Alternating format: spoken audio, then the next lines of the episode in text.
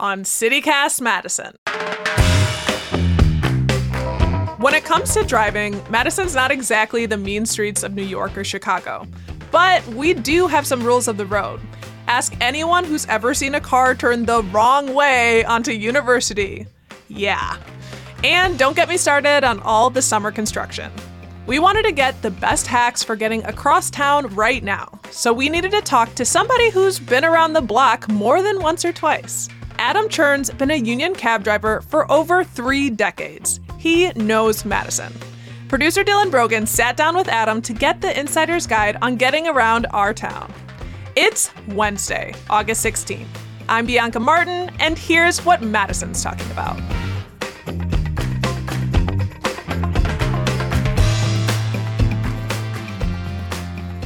Adam, thank you for joining us on CityCast Madison. Nice to be with you, Dylan. Okay, Adam, before we really get into the any driving tips, how would you describe Madison drivers generally? Do we have like a reputation? I don't know if we have a reputation. I think we have a mixed bag, which makes things uh, maybe a little bit more perilous. We have uh, big city drivers who've moved here from elsewhere who drive quickly, aggressively, and confidently, and we have a lot of drivers who are used to a slower pace of life, and I think the mix can sometimes create some dangers. Yeah, well, you would know. You've been a cab driver for more than 30 years in town with Union Cab.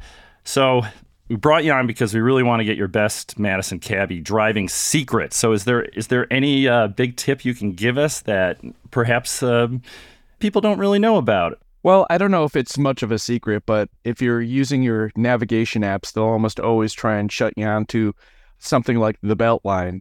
And the fastest road is not always the fastest way to get to where you want to go. So the Beltline should not be your first thought. It can be a thought, but not your first thought. So, what is like the fastest way across the isthmus? First of all, John Nolen, again, is not always the answer because so much of the traffic goes there. So I find often Gorham is better. And with the recent change in speed limit on East Washington Avenue, city intended or not, um, they've created good alternatives in Williamson and the Johnson Gorham thoroughfares, which if I were a resident on Johnson Gorham or on Williamson Street, I wouldn't be that happy, but that's the way it is.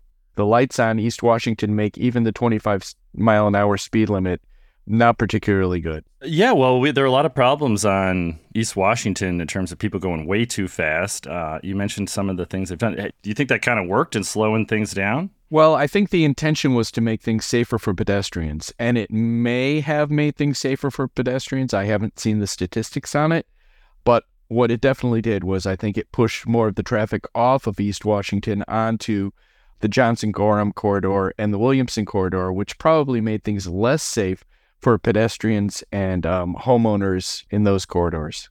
So, just getting back to going across the isthmus, does it matter whether you're going east or west in terms of what you would advise people take in terms of Johnson or Gorham or well, what I would say is uh, going east, Johnson Street is wonderful. The lights are timed such that if you go a pretty moderate speed around the speed limit, one or two miles an hour over, you'll get largely green lights as you go through. If you try going much faster, you're just going to frustrate yourself having to stop at every stoplight truthfully, it's just going to take you so many minutes to get across the isthmus.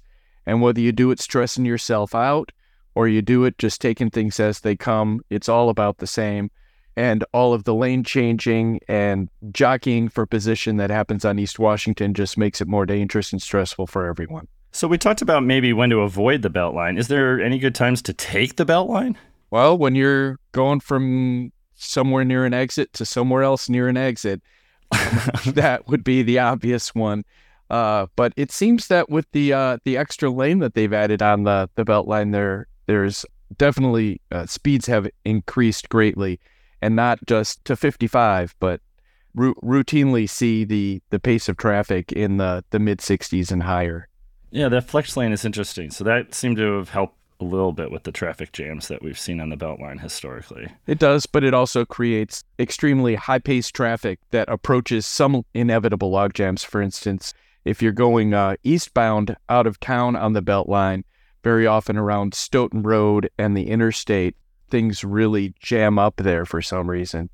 And when you get the combination of people going 70 miles an hour and stop traffic up ahead, that seems like a real danger.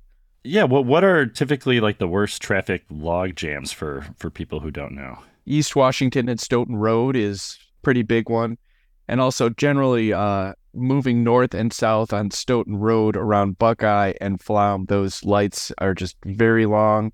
There's a large volume of traffic trying to get through those. I never enjoy uh, traveling that route if I don't have to. On the west side, uh, the areas around Watts and Gammon, Beltline and Gammon, uh, you've just got a series of a whole bunch of stoplights, and even when the lights are are doing their best to keep things moving, it it just seems to be a mess over there. So one thing, especially when you're trying to get somewhere, uh, a, a train going by can put you in a situation where it's like, well, is there anything I can do to avoid this train? Can you outrun a train or uh, move around it quickly? Well, what I would say is uh, the best thing you can do is to keep your eyes far, far, far down the road. Um, there are times that you're heading out East Washington, and you know you can be as far back as Paterson or something, and you can see up ahead either brake lights or you can see the flashing railroad lights. And if you can get a, a sense of which way that train is moving, you can get off of East Washington before it jams up.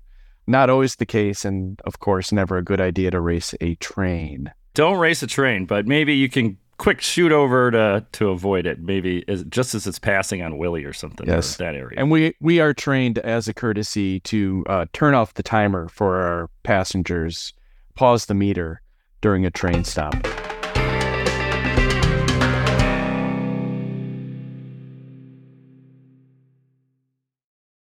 We talked about Johnson and Gorham. Madison is known for its one way streets. I mean, how many times have you seen people drive the wrong way down Johnson and Gorham? And isn't that a terrifying thing? It is. And I've seen it many, many times, and I, I see it quite frequently. And probably Johnson and Gorham are less frequent than some of the other smaller one way streets where people have fewer visual cues that uh, a street's going to be a one way. You know, the Hancocks, the Franklins, North Orchard, and uh, yeah, some of the other smaller ones.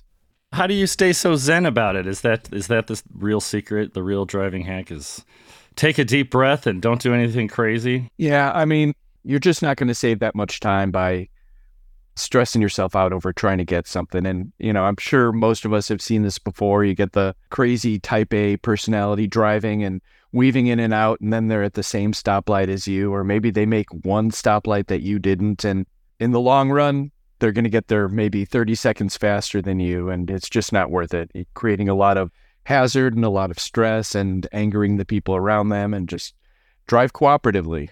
Makes sense. You're saying that you work for a workers' cooperative with the Union Cab, well, the workers' paradise, as we call it. yes.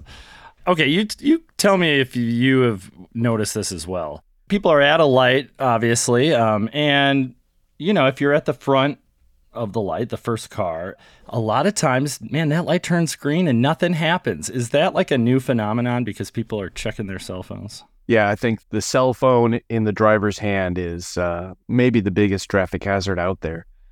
They're uh, staring down, and you can see that the head gesture. Some people are bold enough to just kind of hold it up by the steering wheel and you know drive while they're watching a movie or whatever. You see that? Oh yeah, Speaking of sort of stressful situations, um, I mean, what construction projects are causing headaches right now? Well, I'd say University Avenue, just west of the hospital, is about the worst. And um, it can be bad at any number of hours of the day, but there's a lot of traffic that moves through that area. And it seems especially worse westbound. And there are definitely ways to avoid that. Okay. How do you avoid University Avenue? Well, first of all, if you're at the university hospital, you're just doomed. So forget it anyway. It, it's just going to take a long time. But uh, if you're going from, say, downtown to the Hilldale area or something, you take uh, Regent Street west of West High School, a right on Franklin, a left on Kendall, which turns into Bluff, and it shoots you out onto Regent Street at Midvale. Whoa, okay. So that's that's a bus route. You just follow the bus route signs. That's a good one. What else about the? I mean, I agree with you. Avoid University Avenue at all costs. Is there are there any other tricks maybe going the other way or? Um, same same route going the other way. Again, you know, uh, from Midvale and Regent, Regent hits Blackhawk and shoots you up to Bluff, which turns into Kendall to Franklin to Regent. And again, you're not moving at high speeds. Uh, you're going through residential neighborhoods, so you got to drive nice, stop signs and whatnot, but you don't get stuck. It's always better to just keep moving, even if you're going a little slower. It just stinks sitting there. Well, for most of my cab career, I've been an overnight driver, and you just learn that you take the shortest distance, and it's probably going to make up for any increased speed that you can make up by going the long way. What about uh, right now? I think Atwood Avenue, that little strip of it has been. I mean, Atwood Avenue has been a mess all year. So, how do you get to Monona uh, with Atwood basically being closed? Well, you could follow the marked detours, Dylan. Oh, I could. Well, maybe. Okay. Uh, I get confused over there by Walter Street. Lay it out for us, Adam. I personally take Fair Oaks to Milwaukee to Walter to Johns. Johns is the the street just one block short of Atwood Avenue. But I think the key is when you're on Johns, you got to realize there are people who live there. Those people have kids and pets. Stop completely at the stop signs. Do not exceed the 25 mile an hour speed limit. Pretend you live on that street and drive nice for those folks if you're going to use their street to get into the neighborhood. But that will take you all the way from Walter to Cottage Grove Road. You seem very responsible, Adam. You know, cab drivers, maybe nationally, or I'm thinking New York or in huge cities, they don't have a reputation for, you know, going slow and uh, making full stops. Do you, do you think Madison cab drivers are a little bit different? I think um, most are. I mean, another thing that we're trained at is that you're driving a vehicle that's basically a big billboard. You're an advertisement for the company, and our phone number is on the side of it. If you drive poorly, um, not only are you going to give us a bad reputation, but uh, a phone call might be made. I don't know. The way I'm wired, I, I really don't like to uh, make things worse for bikers, pedestrians, dog walkers, etc. I mean, do you have any particularly any favorite streets or what's do cab drivers know about any fun intersection names? I mean, probably a lot of people know on the north side there's an intersection of Hooker and Pleasure. Oh, that's like old Madison legend right there. Margaret and Atwood intersect, which is kind of cool. That is cool. Yeah. There's a small subdivision um, uh, in southeast Madison uh, toward what most people would consider McFarland, uh, where all the streets are named after Beatles songs.